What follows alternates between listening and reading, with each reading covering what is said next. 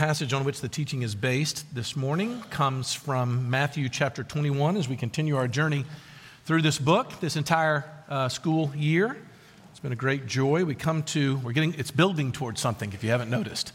Uh, and uh, today you get another little piece of the clue of where Jesus is going with it all. And he does it in telling a parable, his second in the chapter, which is why it begins by saying this Hear another parable. There was a master of a house who planted a vineyard and put a fence around it and dug a wine press in it and built a tower and leased it to tenants and went to another country. When the season for fruit drew near, he sent his servants to the tenants to get his fruit.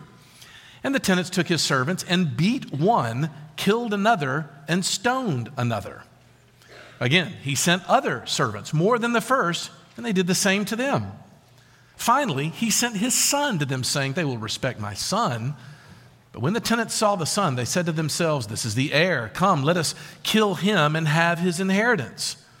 And they took him and threw him out of the vineyard and killed him. When therefore the owner of the vineyard comes, what will he do with those tenants? They said to him, He will put those wretches to a miserable death and let out the vineyard to other tenants who will give him the fruits in their seasons. Jesus said to them, Have you never read the scriptures? The stone that the builders rejected has become the cornerstone. This was the Lord's doing, and it is marvelous in our eyes. Therefore, I tell you, the kingdom of God will be taken away from you and given to a people producing its fruits. And the one who falls on this stone will be broken to pieces, and when it falls on anyone, it will crush him. When the chief priests and the Pharisees heard, this, heard the, his parables, they perceived that he was speaking about them. And although they were seeking to arrest him, they feared the crowds because they held him to be a prophet. This is the word of the Lord. So I'm guessing that regardless of the historian you might think that you are, you may not be aware of the details surrounding uh, what is the shortest known war in all of modern history. Of course, I'm referring to the Anglo Zanzibar War of 1896 which lasted a whopping 38 minutes. That's the way you want war to happen. And the details, they're almost comical in their telling. Apparently, the little small island of Zanzibar was a British colony at the time, and when the Sultan Thuwaini died, the British had handpicked his successor.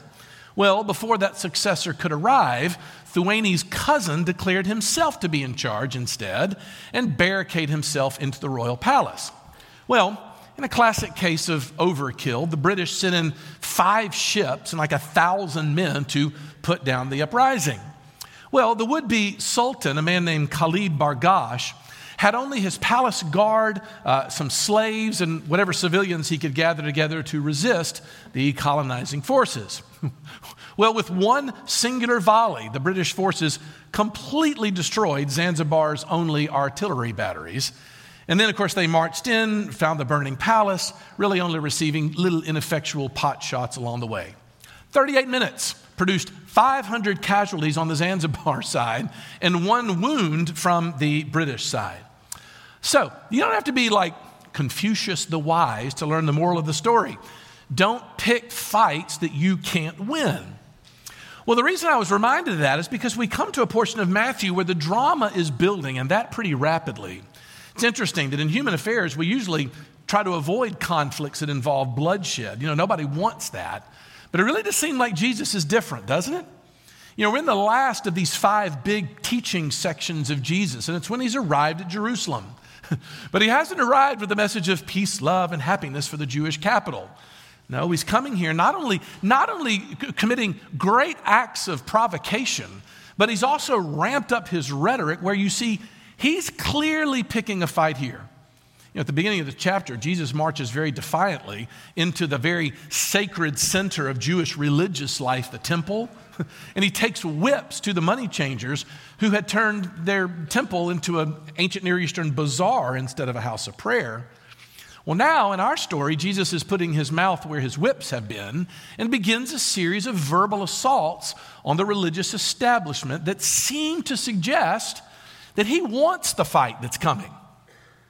Narrator voice, he actually does that, that exact same thing. But why would he do that? And now, look, I know that uh, given the lessons of the Anglo Zanzibar War, that you don't pick fights that you know that that'll get you killed. But Jesus is doing exactly that. Why? Well, generally speaking, because the mission that he's been on throughout this book has not been fully understood by anybody other than himself. The disciples were clearly getting nervous at Jesus' behavior, wondering why it is he's inviting all this negative attention. But Jesus isn't picking a fight on some kind of dare. Rather, what he's doing is he's taking the evil in these people's worlds and he's pushing it to where it always wants to go. Evil will always want to go to the destruction of the host. Ah, but here is what the minions of hell who are behind the Pharisees' actions do not know. And that is that they are not dealing with some backwood country preacher. No, this is the ultimate power in the universe with which they are tangling. So, the parable Jesus tells in chapter 21 is his way, really, of kind of framing his entire mission and the specific ways in which it implicates, and of course condemns, the people that should have known better, which are Israel's shepherds. The very people who are to be guiding the people of God towards Yahweh are actually doing just the opposite. Now, how they were doing that and what Jesus' remedy suggested are the subject of our message today. So I suggest Jesus lays out three challenges. He, first of all, has a challenge to their identity, he has a challenge to their pride, but then he leaves them with the challenge of the stone. Let's take that first one, the challenge of identity. Look, the parable that we just read, I think is very interesting because it's one of Jesus's where it's clearly allegorical. You know what I mean by that? It means that every character or thing in the story has a specific referent or a character that it's standing for. it's interesting. J.R.R. Tolkien uh, never liked allegory, was very critical of it as a, a piece of literature because he didn't like that it made things so obvious and didn't leave things up to the imagination of the reader. But I think that Jesus is actually trying to be obvious, especially as we see in verse 45, where, where his targets, oh, they got the message, right? Albeit after being tricked. We'll get to that in just a second. Okay, so who are the parts in the story? Let's take a look at it. Well, first of all, you have a landowner who purchases a vineyard and is going to lend it out to workers. That landowner is clearly God the Father. Secondly, you have these workers. These are, you know, Jesus is going to explain, are, are the religious establishment of Israel. They're the ones who are tending to work the garden. The men that get sent, Jesus goes on to say, are the prophets who have come to collect uh, the fees, the, the fruit of the labor from the Old Testament message of God. Finally, the Son that comes, that's fairly obvious. That's the Son of God, it's Jesus. But there's one more character in here, and that's the character of the vineyard itself. The reason why this is interesting is it turns out there's plenty of places in the Old Testament where Israel itself is pictured as a vineyard you get this all through the prophets, especially in uh, the book of Isaiah. Isaiah has been detailing some of the great problems uh, that, that, that, that, God has gone through in order to plant Israel as a vineyard. And then it says this in chapter 5, verse 7 of Isaiah. He says, For the vineyard of the Lord of hosts is the house of Israel, and the men of Judah are his pleasant planting. Pretty clear, right? The vineyard image was the people of Israel. There's this motif going all through Jewish, Jewish history. And here's the deal the people Jesus was telling this story to would absolutely have gotten that reference. However, the other associations, while we know them because we can read the whole story, they missed it at first. The Pharisees actually scramble up some of the characters early on. They've got the cast the characters cast differently. I agree with the commentators who say that more than likely the religious leaders, they saw themselves as being on the owner's side, or, or maybe even being the owners themselves in the story. And of course, Jesus knows this, which is why when he ends the story at the end, he doesn't end by sort of wagging them, their finger and saying, You guys better repent or get right. What he does is poses them a question. Look at verse 40. When therefore the owner of the vineyard comes, what will he do to those tenants? Ha! This is quite the setup, isn't it? Right? so, mind you, all these people are like, well, it's time for some righteous indignation, isn't it? I mean, since we're the owners of God's true vineyard, Israel, I tell you what it is. Those tenants that did this, they're going to get it and they're going to get it good. Look at verse 41. Well, he will put those wretches to a miserable death and let out the vineyard to other tenants who will give him the fruits of their seasons. Yikes. I mean, Jesus has given them just enough rope to very efficiently hang themselves. Now, look, before we move on to the next point, stop there for a second and recognize that what Jesus is doing is giving a very powerful challenge to the way these leaders identify themselves. Because here's what Jesus is essentially saying every one of you are tenants in God's garden, but you know what the problem is? You think that you're owners. That is the problem. And in many ways, it's a very succinct description of the problem of the human condition at its most basic level. Because every one of us are creatures created by God, which means that our very existence is wholly cr- uh, dependent on the Creator's grace to give us life and flourishing. But of course, what was the fall all about? The fall is us about saying, no, actually, we'd rather be the owners. I want to be the one who's in charge of who I am and what I do. But here's the problem. This is one of the things that Tim Keller loved to highlight uh, during his earthly ministry. When you have that thing, you create a very weird dilemma in the human heart. And it's a great description of modern humanity. Because if we really are owners, if we really are in charge of our own destiny, then we truly are free. We can do whatever we want. There are no constraints on what we might be or what we might do.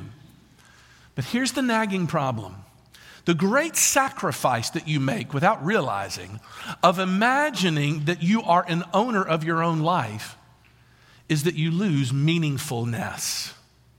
Why?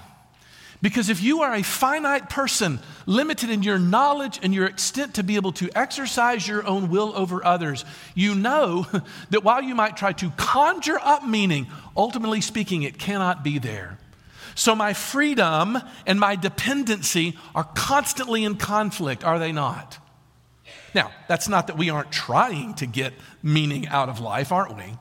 You know, we live in a generation now who is trying to define itself, find an identity, generate meaning, as it were, rooted in their own sexual desire, which I would argue is kind of understandable. Sexual desire is profound, it's pleasurable.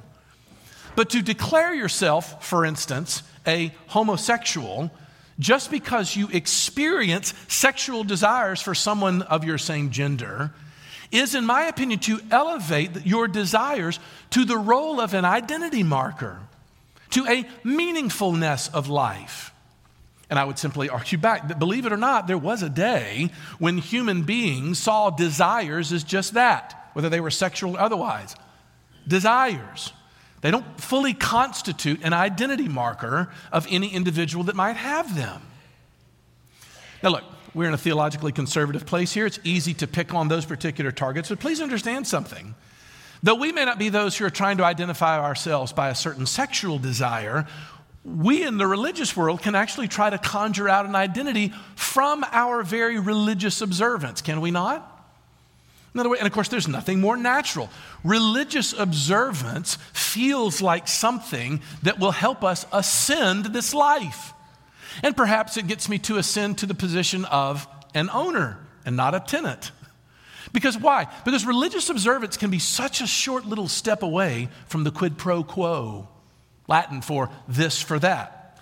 That is, I give God my piety and he gives me his acceptance. But don't you see, that's exactly what Jesus is confronting here.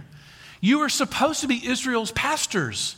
You're supposed to be a community of people that are out there drawing the nations in to the grace and peace of this particular place. But instead, what you're doing is you're heaping upon them lorded, uh, uh, lorded sort of rules that I never asked them to follow. And not only that, you've neglected the poor among you because you've convinced yourself that you're above them. What a tragedy, Jesus says, will be your life when you discovered that you thought you were in charge. You thought you were the one who was running your life, but in actuality, you were dependent upon my grace from start to finish. Something which, by the way, the Pharisees predicted in their response. Which leads me to the second point. That's a nice segue into this one because, because irony of ironies, the Pharisees perfectly describe their own dark destiny. Look again at verse 41. He will put those wretches to a miserable death and let out the vineyard to other tenants who, listen to this, will give him the fruits in their seasons. Okay, notice what they say. They say, look, you can tell if you're acting like an owner or a tenant by your fruits.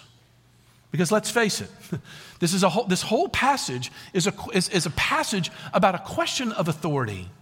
And Jesus is saying, I'm telling you that you will know people by their fruits. But what's happened is he's already clashed with these people. He shows up in Jerusalem making these outlandish claims, and the religious elite come alongside him and they want to say, Who do you think you are? I mean, really, by whose authority do you think that you're doing this? Now, Jesus doesn't confront that problem directly, does he? Why? Because he knows that they, know, that they think they know the answer to that question, right? We have God's imprimatur, thank you very much, young religious upstart. But Jesus knows that actually he is the one with God's uh, uh, grace on his life. So this is a clash of authority. That's what this is about. is Jesus who he says he is, or are the Pharisees the inheritors of God's people? Which is why I think their answer to Jesus is so profound, because they say, they admit from their own mouths, that the only way to know whether someone is really from God is if you look at their fruits. You have to look at what is being produced by their lives. Now, pause for just a moment. Because if you are what I think you are, relative religious people that would get up on a Sunday morning and come to church, whenever someone talks about there needing to be fruits that are produced in the life, you tend to think about certain things. You think about religious practices. Oh my goodness, fruits. Well, fruits would be me sort of getting over that terrible habit that I've had that I've not been able to kick. Or, well, you know, fruits are, are, are reading my Bible, praying more often, um, attending church on Sunday morning, which means I'm producing fruit even as, even as we speak, by my mere presence here, right? But here's the deal. Actually, I think Jesus is producing is referring to something quite different. Something that all those Pharisees would have had all those things I just listed. So what do they lack? Ah, we're coming to that. What is it that, first of all, let's ask the question. If you, all right, Pharisees, you're into fruits. What's being produced from your life? And let's answer that question from the passage itself. What exactly are the fruits that these people are experiencing themselves? Well, we actually see it there towards the end, do we not? Towards the end of what they say, they look up and they say, Look, they, were wanting to come and confront Jesus, but they just couldn't do it. Why? Because they knew him to be a prophet, and what does it say there? They feared the crowds. Bingo. This is what it's like to live life as a tenant and think you're an owner because what it turns you into is a people pleaser. You are fully beholden to other people's opinions about you. Why? Well, it's because of what Keller was just saying. You know you can't conjure your own identity. And whether you build a secular identity or a religious identity all through your practices, what it's going to leave you doing is not knowing a not having a word from the outside about who you are. And lacking that thing, what it means is, is your life is nothing more than to coin the, or to use the phrase that Brene Brown uses, you're out there hustling for your own worthiness. Want to sum up my life? I'm out there hustling for my own, wor- own worthiness. This is what Jesus is saying. A life that is built on anything other than God's sheer grace is going to be marked by insecurity. And because it's marked by insecurity, it'll be marked by fecklessness. You're going to need other people's opinions so badly that at best, you're going to walk around with no full realization of progress because you don't have the self confidence to do so. At worst, you become an oppressor. I mean, think about it. When everybody does what's right in their own eyes, nobody's really safe. If everyone thinks that they're the owner, then they have to fight off any rivals to that authority.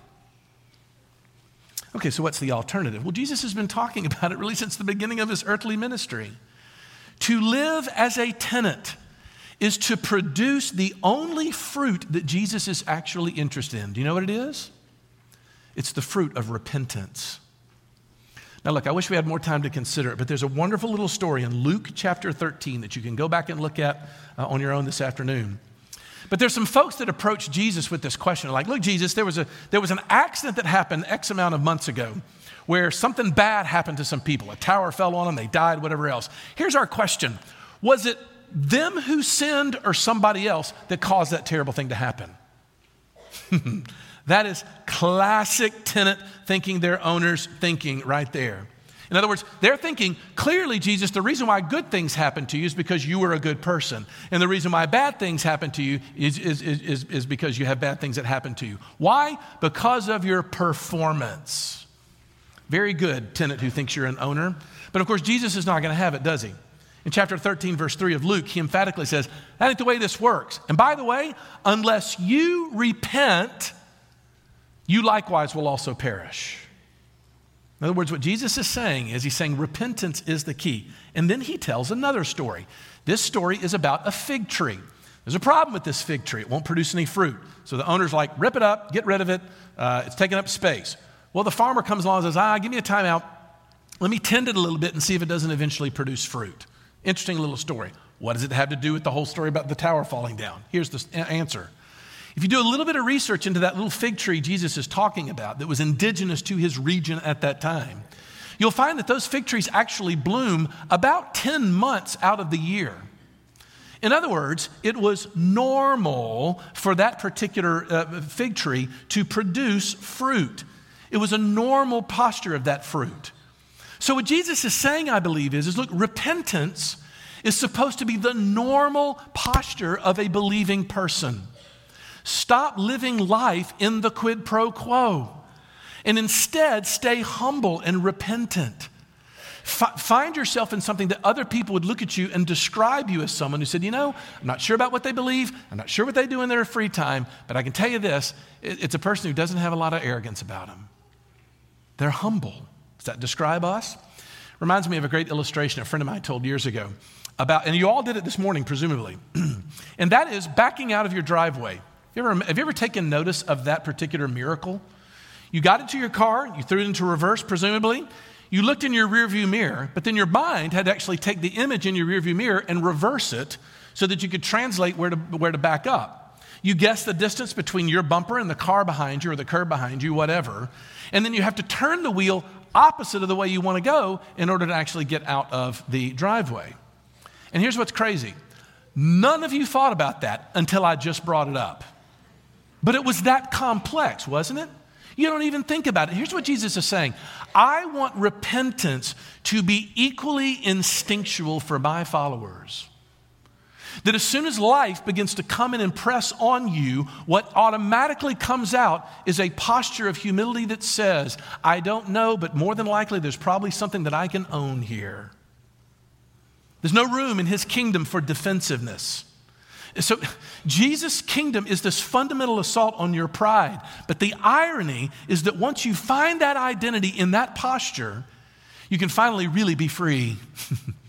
you thought freedom was acting like an owner, but true freedom is only found when we suddenly stop and we no longer have to be beholden to the opinion polls like the Pharisees. Jesus is coming to challenge all of this in his message, which leads us with one last little thing he says, and that is the challenge of the stone. Because let's be honest, that's a tall order. How is it that you get something like that in your heart, really? How do I become a person that would be known as a humble someone who let defensiveness out and not always racing to it to where it becomes natural? Jesus gives us two clues in closing. First one is this, and it's actually a little more subtle than others, but I think you might have noticed it as you read it. In reading through that story, and you see the, the owner sending this first group of people, they're killed and stoned. Well, then they send another group of people, and the same thing happens to them. And then you sent your son?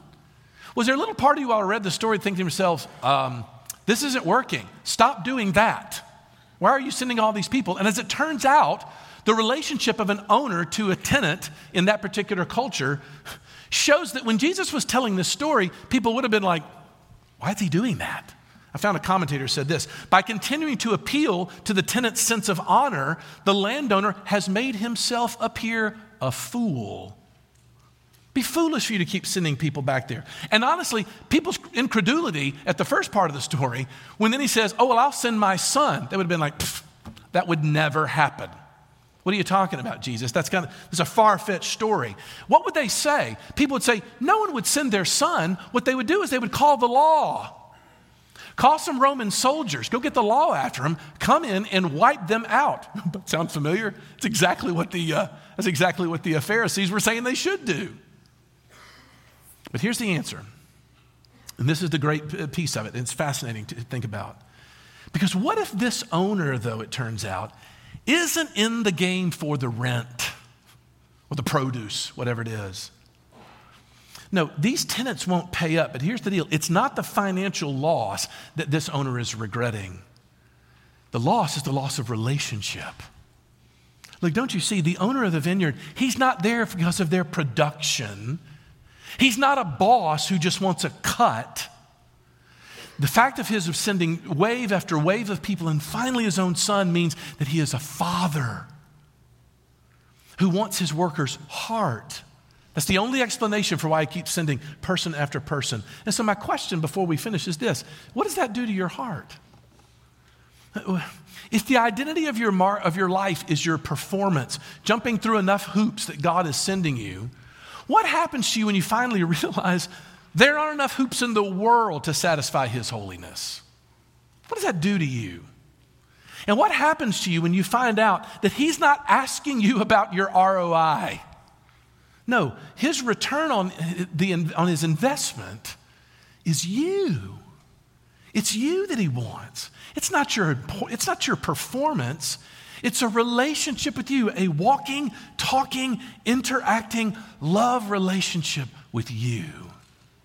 That's what the owner wants, and what the Pharisees clearly have no concept of. That's how they got hooked in so easily, right? But Look, Jesus gives us a second clue, and I'll finish with this. Jesus comes in when he's wrapping up the story, and he gives this weird quote it seemed that that didn't really fit there. Turns out that quote Jesus gives about the cornerstone is from Psalm 118. It says this um, The stone that the builders rejected has become the cornerstone.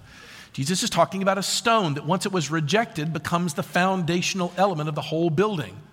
Well, who's Jesus talking about? He's talking about himself. He knows the rejection that's coming. He knows the pain of what's coming for him. And here's what's crazy he also knows that he has woven, this is amazing, that Jesus has woven their rejection of him into his plan to save them. It's mind boggling. It's the reason why Jesus says at the end, and it is marvelous in our eyes. Is it marvelous in your eyes? Like, I'm in awe of what Jesus knows here because, look, let's be honest. We all wish we were owners, don't we? What we would rather do is we would rather pay rent in his kingdom than humble ourselves and admit that he could command of us anything he wants. But he's our creator, he owns us. And so his invitation to us this morning is to come and to fall upon the stone. That's his invitation. Look what it says there in verse 44. And the one who falls on this stone will be broken to pieces, and when it falls on anyone, it will crush him. Did you catch the contrast? There's really not but two options here. Option number one is that you fall upon the stone, you throw yourself into the arms of Jesus, and we think to ourselves, oh, that'll bring a peaceful, easy feeling and a nice life. Or not. We throw ourselves on the stone because he's the owner, and he guarantees us at this point that falling on that stone is going to break you.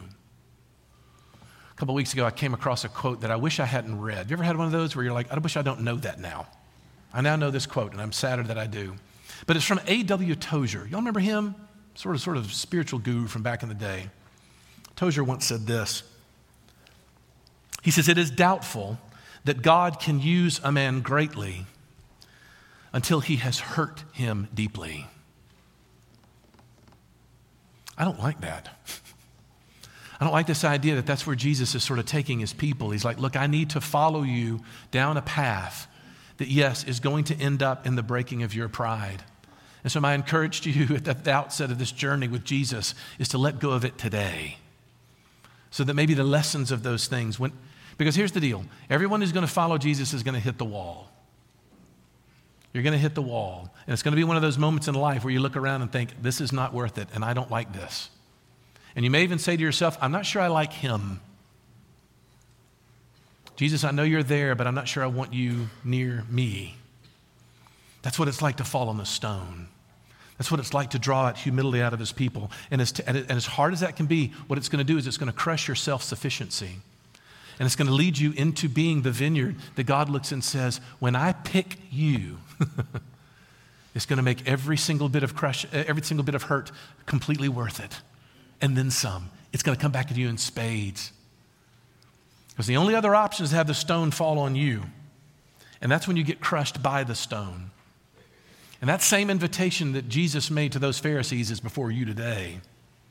We can fall on the stone and say, Jesus, do with me what you will. Command me as you will, for you are my creator. And you can command me however you will. Lead me into whatever it needs to lead me, and I will look at it as being from your gracious hand. Or you can wait for the circumstances of life to fall on you, and in which case you have no hope to begin with. Doesn't really feel like a choice, does it? But my encouragement to all of us is to humble ourselves, and to come to Jesus in that exact spirit. Let's pray. And Lord Jesus, would you help us repent? It sounds so simple, so easy, but it's really not. It's such a challenge. So we ask for you to walk us into it. Help us, Father, as we sing, to sing with hearts that say, You are our creator. You're the owner. We're the tenants. We work for you. We serve at your, at your behest because you're good, because you love us. You don't want our production, you just want us. And we're grateful for that. We take joy in it and hope that it motivates us to do better next time. For we ask it all in Jesus' name. Amen.